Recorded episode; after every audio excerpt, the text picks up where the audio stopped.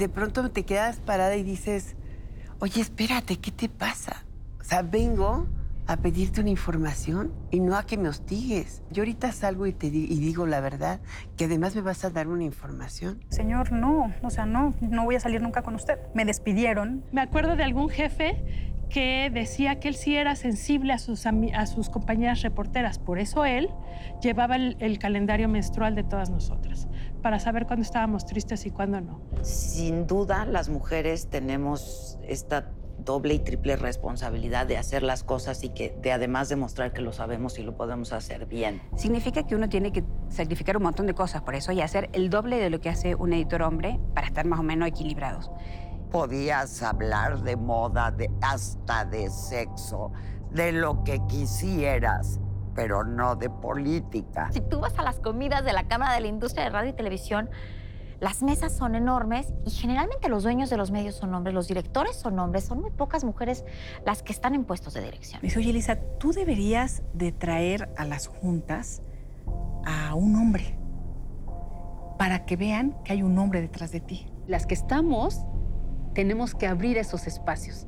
No podemos cerrarnos ni a trabajar con hombres, pero sí impulsar el trabajo de las mujeres. Cuando por fin me dieron un aumento salarial, reconocieron ellos mismos que no solamente ganaba por debajo de otras personas y tenía una de las columnas más leídas en el periódico, sino que se habían tardado en dármelo. Y me dijo, eh, X cantidad, ¿no? Por supuesto, era una tercera parte de lo que iba a ganar mi compañero hombre haciendo lo mismo. Y le dije, ¿sabes qué? Creo que pues ni es justo para mí, ni es justo para él. Eh, no me voy a presentar. No, es que los turnos de cabina solo son para hombres. Para las mujeres son para leer poesías y para ser suplentes. Decían buenas, ellas no hay que invertir en ellas porque ellas van a estar ahí mientras se casen. El jefe, el dueño de la empresa, mm, me presentaba y decía que era muy capaz, muy preparada, pero que tenía un gran defecto, que era mujer.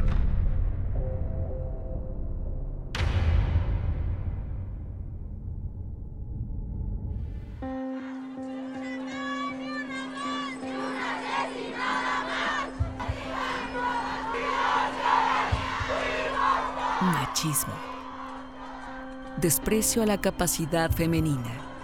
La amenaza latente de despidos. El hostigamiento. El impacto de la maternidad. Son propios de una sociedad machista que aún prevalece en México y de la que el periodismo no ha estado exento. No lo hará igual un reportero hombre que una mujer. Ella no porque es madre. Que vaya un hombre. Tiene más autoridad un director que una directora. ¡Qué carácter está en sus días! Son frases que aún se dicen en las redacciones de los medios de comunicación, donde en un ejemplo más de machismo, se decide que el salario de los hombres sea mayor que el de las mujeres, aunque tengan la misma carga de trabajo. Uno de los grandes logros del feminismo contemporáneo ha sido dejar de considerar la desigualdad entre mujeres y hombres como un asunto privado para ocupar un lugar central en los debates las políticas públicas y las políticas empresariales. Pese a ello, las mujeres periodistas y escritoras mexicanas, aún en el siglo XXI, han enfrentado humillantes situaciones misóginas y machistas de desigualdad laboral que solamente con carácter y firmeza han podido sortear.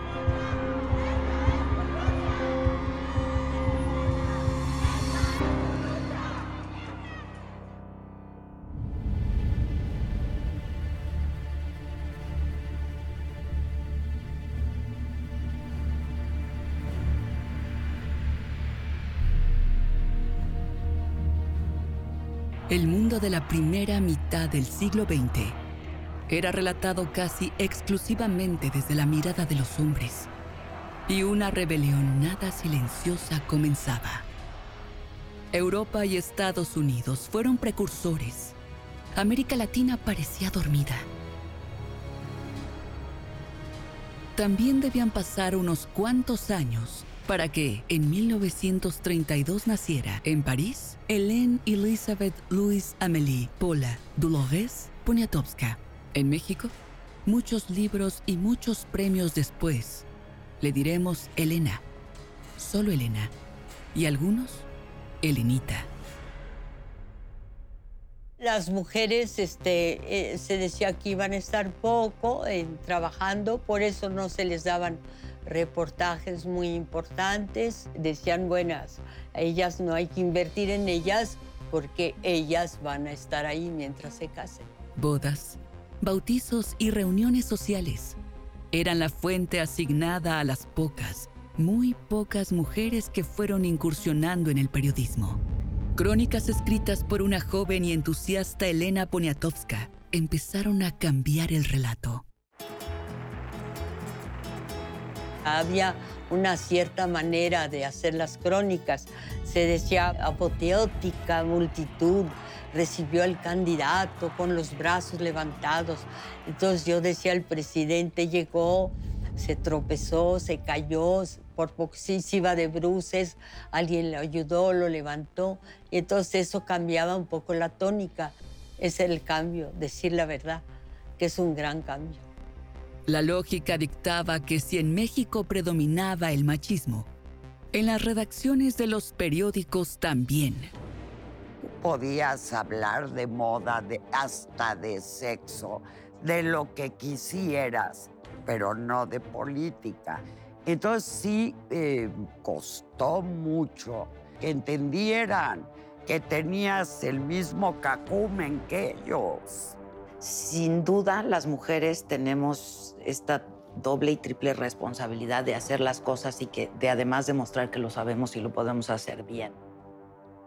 Al pasar de los años, las mujeres empezaron a pelear por fuentes cada vez más especializadas y se decidieron a hablar de política, economía, derechos humanos. Elisa Alanís soñaba con muchas cosas cuando empezó como reportera pero entonces, soñar con convertirse en analista política, conductora de noticias y directora de medios de comunicación era una osadía. Yo creo que lo más difícil que me ha sucedido, ya por ejemplo en puestos directivos, es que me crean. Llegar a una sala de juntas en donde hay puros hombres y que tu voz se escuche. Y recuerdo que en una ocasión, fíjate lo que me, me dijeron, no hace mucho, me dice, oye Elisa, tú deberías de traer a las juntas a un hombre para que vean que hay un hombre detrás de ti.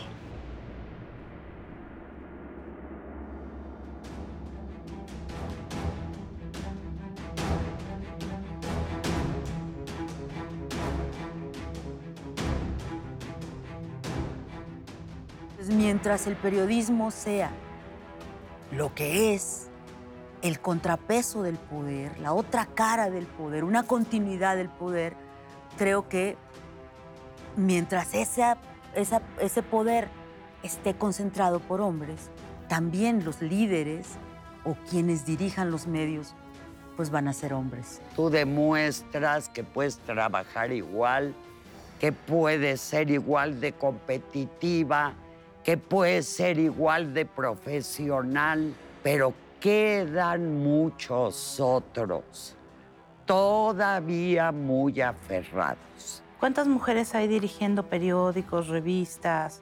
¿Cuántas mujeres columnistas políticas hay? O sea, la verdad es que comparado con la cantidad de hombres que hay, seguimos siendo unas cuantas, seguimos siendo unas cuantas que salen en la foto. Muy buenos días. Hoy es jueves 19 de septiembre de 1985. Adriana Pérez Cañedo inició su carrera frente a las cámaras de la televisión estatal en 1978, siempre conduciendo, informando, pero por mucho tiempo en segundo plano. Tampoco queremos causar pánico. Ya el incendio, en su parte, digamos, medular, ya está controlado. Pero en todos los casos siempre era el hombre mm, conductor principal, titular, digámoslo así, titular del espacio, acompañado en, mi primera ocasión en la tele de niñas bonitas, jovencitas. A los hombres que empezaban se les daban a veces eh, las fuentes policíacas, ¿no? La Procuraduría Capitalina, la Secretaría de Seguridad Pública. Impensable que una mujer estuviera cubriendo eso. Pilar Ferreira, que incursionó desde muy joven en las redacciones logró por mérito propio escalar puestos en los medios de comunicación. el machismo siempre siguió presente. Fui escalando, pero paso a paso me costó bastante. Pero bueno, desde reportera, mm, secretaria de redacción, jefa de redacción, subdirectora, directora, vicepresidenta, directora nacional, pero fue ir peleando y siempre demostrando que podías. El jefe, el dueño de la empresa, mm, me presentaba y decía que era muy capaz, muy preparada, pero que tenía un gran defecto, que era mujer. En la sociedad en general permea esta cultura patriarcal de la posición del poder de los clubes de Toby, de decir el, máximo mando lo tiene un hombre y entonces tú eres una subdirectora o eres editora que hoy abundan, que antes no había tantas editoras como ahora, lo cual no quiere decir que no exista lo que se llama el techo de cristal. En la teoría de género se define como esa limitación, pues no, no visible, pero existente y sobre todo muy dañina el que enfrentamos las mujeres para escalar a puestos de, posición, de, de liderazgo, de toma de decisiones. Ese techo de cristal del que ellas hablan existe. La Fundación Internacional de Mujeres en los Medios estudió 500 empresas de comunicación en 59 países, en al menos 20, entre los que figura México, las mujeres enfrentan limitaciones por el simple hecho de ser mujeres. Cuando llegué le dije al director de Radio UNAM en aquel entonces, sé que se va a desocupar el turno de 12.15 a 4.15, yo soy suplente del suplente del suplente, porque así empecé. Y me dijo el director de, de Radio UNAM de finales de los 70, no, es que los turnos de cabina solo son para hombres. Para las mujeres son para leer poesías y para ser suplentes. Bueno, me indigné de tal manera que lo logré. Y me siento orgullosa de eso. Fui la primera mujer en tener un turno de cabina en Radio UNAM. Marta Ramos dirige más de 60 periódicos en México. Es ella quien decide las primeras planas y contenidos editoriales de El Sol de México y sus filiales en todo el país. El camino hasta aquí no ha sido fácil. Me acuerdo de algún jefe que decía que él sí era sensible a sus, a sus compañeras reporteras, por eso él llevaba el, calendario menstrual de todas nosotras, para saber cuándo estábamos tristes y cuándo no. Y lo acompañaba de una caja de Kleenex. Yo decía, Madre Santa, ¿qué es esto? Este hombre no entiende nada. Dice la UNESCO que la participación de las mujeres en los medios de comunicación no está limitada solamente en cuanto al trabajo de las periodistas. En el mundo, solamente 24% de las noticias ponen el foco en las mujeres. Los hombres se llevan el 76% de la atención de los medios. Andrea Merlos es la directora del Heraldo Televisión. Su casa, su familia, su profesión, su rol de hija. La vida nunca es una sola cosa para las mujeres. Hubo un análisis interno en el periódico que a mí me gustó mucho, un gráfico de un feminicidio. Y entonces eh, los diseñadores lo que hicieron fue un cuarto de hotel con la figura de la mujer muerta en la cama y al lado había una minifalda, unos tacones, dos copas de vino, este, unas joyas. Y entonces le dije, eso no somos las mujeres. Las mujeres tenemos que poner en la agenda de los medios los problemas de las mujeres. En la trata de personas, por ejemplo, otra vez los temas de igualdad, los temas de, del propio eh, cómo se define, por ejemplo, el trabajo sexual, los temas de la interrupción del embarazo, son temas que particularmente eh, inciden y afectan la vida de las mujeres en lo particular. Bárbara Anderson supo desde niña que lo suyo era el periodismo. Lo que no sabía cuando comenzó en el oficio es que contar historias de negocios la llevaría desde una revista quebrada en Córdoba, un estado en el centro de Argentina, hasta la dirección de varias revistas en Grupo Expansión. Y años después, a la dirección de innovación editorial de Grupo Milenio. Las mujeres sienten que estar en un puesto masculino, como puede ser dirigir una revista o ser directora de varias revistas o ser editora general de una revista, significa que uno tiene que sacrificar un montón de cosas por eso y hacer el doble de lo que hace un editor hombre para estar más o menos equilibrados. Y a mí me parecía que no, que, éramos diferentes. Luca nació con parálisis cerebral un parto muy difícil. Me costaba mucho explicarle de que había tenido un parto y no una lobotomía, ¿no? De que había salido del parto con un hijo con muchísimas eh, complicaciones, pero mi cabeza seguía funcionando igual, al doble a lo mejor de tensión. Pero ellos entendían de que estaba muy presionada por mi situación. Entonces, la verdad es que en ese momento fue cuando decidí renunciar. Las mujeres ocupan el 33% de los puestos directivos en los medios de comunicación mexicanos, concentrados en la capital del país. ¿Poco? En Asia, las mujeres en alta dirección de medios ocupan solo el 13%. En Chile apenas el 7%. Además, en 522 empresas de comunicación consultadas en todo el mundo, las mujeres ocupan solo el 33% de la fuerza de trabajo de tiempo completo. Y me fui a Milenio y me acuerdo que esas cosas del destino también, llegué embarazada. O sea, llegué embarazada de mi segundo hijo. Entonces le dije, acepto muchísimo tu propuesta, pero vengo con embarazo, entonces creo que dentro de siete meses también me voy a tener que ausentar unos meses. Y me acuerdo que me dijo una frase muy simpática de, te felicito y yo sí creo que un útero y un cerebro pueden estar en el mismo cuerpo. A las prácticas machistas en las redacciones se suma un problema que sigue vigente en el periodismo, como en otras profesiones en México, la diferencia de retribución económica. La Organización Internacional del Trabajo reportó que las mujeres ganan, en promedio, 20% menos que los hombres por tareas similares. Una vez eh, pedí, ¿no? Mm, Pues, eh, quiero ganar más. Eh, me bajaron el sueldo. por protestona, porque existe ese, esa mala concepción de que, ay, van a trabajar menos días, eh, van a pedir permiso para ir con él a cuidar al crío, al hijo que tengan, o para ir a la escuela, o para atender al marido o al padre o, a quien sea.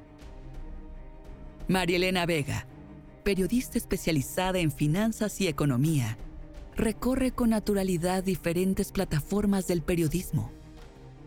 Columnista, conductora de radio y televisión, se ha caracterizado por explicar con sencillez los temas complejos de las finanzas públicas. También ha vivido las consecuencias del machismo. Me habían considerado para un programa en radio y entonces íbamos, estábamos a dos días de comenzar. Yo ya había presentado en algunas reuniones y le dije, oye, ¿no me has dicho cuánto voy a cobrar? Y me dijo, ah, mañana te lo digo, ¿no? Entonces estábamos a dos horas de comenzar el programa y le dije, perdóname, no me voy a presentar hasta que no me digas si voy a percibir un sueldo, solo háblame, ¿no? Este, y me dijo, eh, X cantidad, ¿no? Por supuesto, era una tercera parte de lo que iba a ganar mi compañero hombre haciendo lo mismo. Y le dije, ¿sabes qué? Creo que pues ni es justo para mí, ni es justo para él. Eh, no me voy a presentar. Si tú vas a las comidas de la Cámara de la Industria de Radio y Televisión, las mesas son enormes y generalmente los dueños de los medios son hombres, los directores son hombres, son muy pocas mujeres las que están en puestos de dirección. Pero esta es apenas la punta del iceberg, porque el machismo, la discriminación y la brecha salarial son a veces las menores de las preocupaciones con que tienen que lidiar las periodistas en México. Aquí, el mayor riesgo es el acoso sexual. Y a pesar de eso, solo 44% de las empresas estudiadas por la Fundación Internacional de Mujeres en Medios de Comunicación tiene políticas de igualdad de género y un 56% tiene reglas sobre acoso sexual. Es el que te observan cómo estás vestida. Te observan si ya engordaste, si ya enflacaste. Te observan si hoy sí te peinaste bien y dicen, ay, qué raro, ya tendrá novio, ¿no? Este, te observan si traes una bolsa cara o barata. Te observan si estás llorando y dicen, híjole, ya estás llorando.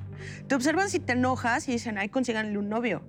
Te observan todo el tiempo. Sí hubo ropa que me dejé de poner para evitar los comentarios de los compañeros y de los jefes. Sí había situaciones que evitaba con tal de que no se prestara otra cosa. Sí hubo momentos en que recibía anónimos criticándome si yo salía o hablaba o si yo tenía una promoción en el trabajo. O sea, toda esa parte es muy desgastante, es muy fea. Estaba yo en mi primer trabajo y había una persona que era la que tomaba las decisiones, que prácticamente nos pagaba Eh, me insistía mucho en que saliéramos, en que me invitaba a tomar un café, en que fuéramos a comer. Y yo solamente ahí medio eh, me escondía, a veces muy seguido lo encontraba en los pasillos y lo evadía. Pero bueno, ya cuando definitivamente me armé de valor y le dije, señor, no, o sea, usted tiene 60 años, es un hombre mayor, no, o sea, no, no voy a salir nunca con usted. Bueno, pues a los poquitos días, menos de una semana, eh, me despidieron.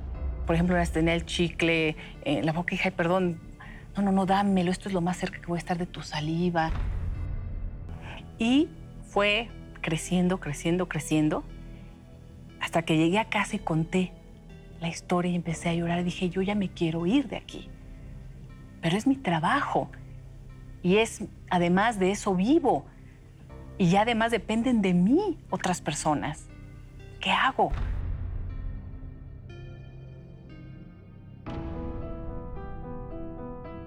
Entre las tantas experiencias de San Juana Martínez está el sobrevivir al acoso sexual mientras reporteaba una historia de por sí ya peligrosa. Recuerdo en una ocasión que el general Villa era jefe de la policía en Torreón y eh, pues yo lo fui a entrevistar y me dijo, me acompaña hacer un recorrido por las zonas calientes de Torreón donde ahí están los chapos y los zetas disputando un territorio. Le dije, con mucho gusto. Y de pronto me dice, ¿le puedo agarrar las tetas? No daba crédito. Le dije, ¿qué? Con la grabadora en mano. Sí que sí le puedo agarrar, pero ¿por qué, general? No se equivoque. No, no, se vale cachetear, me dijo. ¿Cachetear? No, general, no nada más cachetear. Usted no se equivoque conmigo, porque yo sí lo voy a denunciar. Yo iba preparada para hacer una crónica, para cubrir un hecho no iba preparada para el acoso sexual. Te entra un terror, te sientes en una indefensión absoluta, que dices, ¿qué voy a hacer ahora? Este tipo puede decirle a los dos gorilas que vienen adelante, eran una suburban, que paren y me puede violar aquí mismo. ¿Quién me va a defender? ¿Qué hice cuando tuve que escribir mi crónica? Ocultar el hecho. Callármelo, porque esa no era la noticia. La noticia era que el señor decía que asesinaba extrajudicialmente a los detenidos. Alicia Salgado es una de las periodistas más respetadas en las fuentes económicas y financieras. Ejerce el periodismo desde hace más de tres décadas en prensa escrita, radio y televisión. Alicia entendió a la mala que el acoso sexual contra las periodistas también puede provenir de los entrevistados, desde las oficinas donde se ejerce el poder. Era ganarte la información de cómo venía el presupuesto y de pronto había una persona que trabajaba en la Secretaría de Hacienda con un muy alto nivel y siempre era muy amable conmigo. Me dijo, oye, ¿lo quieres? Yo te lo doy. Y efectivamente este, fui a su oficina. Cuando menos me di cuenta, el tipo estaba aquí y yo empecé a perseguir, eh, o sea, me levanté y me empezó a perseguir y yo iba corriendo alrededor de su escritorio. Y de pronto te quedas parada y dices, oye, espérate, ¿qué te pasa? O sea, vengo a pedirte una información y no a que me hostigues. Y luego me volteé y le digo, ¿no te das cuenta de tu edad, de mi circunstancia y de mi vida. Yo ahorita salgo y digo la verdad, que además me vas a dar una información. Yo dijo, oye, no, no lo tomes así. No, sí, sí lo tomo así. Digo, ¿de qué se trata esto? Yo estoy dando vueltas alrededor de mi escritorio, o sea, de un escritorio. El periodismo sin mujeres no podría estar completo periodistas mujeres son absolutamente necesarias, por supuesto. Tenemos que completar la mirada del mundo. Hoy, ellas ocupan posiciones determinantes y estratégicas en la prensa escrita, la radio y la televisión. En el fondo, el mayor éxito es eso, es el, el ser capaz de al día siguiente levantarte con los ánimos para seguir peleando. Para ellas, develar prácticas corruptas, investigar, poner al descubierto las realidades más crudas suele tener un doble riesgo y un doble costo. Y yo creo que sigue siendo más difícil que reconozcan no tu género, sino tu talento. No, no puedes definitivamente un día bajar los brazos y decir, eh, ya no puedo más, este, adiós, ¿no? ¿no? No es una opción esa. No nos estamos victimizando, somos unas chingonas. Están cambiando el discurso, impulsando la cultura de la igualdad y la equidad, luchando contra los prejuicios y la discriminación, construyendo libertad.